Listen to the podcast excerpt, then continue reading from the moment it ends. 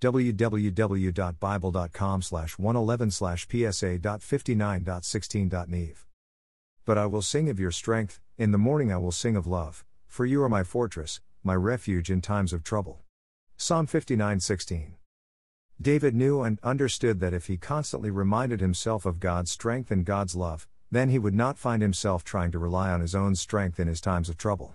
That is what David meant when we wrote, I will sing of your strength, in the morning I will sing of love.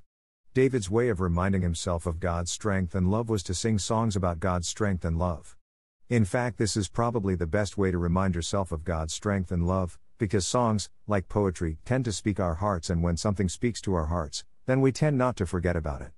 David then ends this verse with a great image of what God provides for us when we rely on His strength. He says that God is your fortress and your refuge.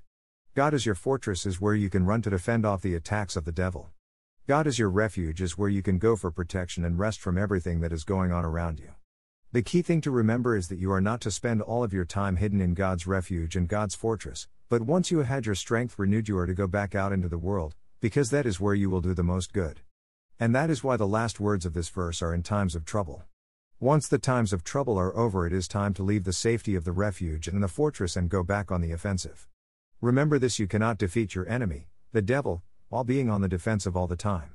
Use what God has provided for you to build your strength back up so that you can take the fight to the enemy, instead of waiting around for the enemy to bring the fight to you.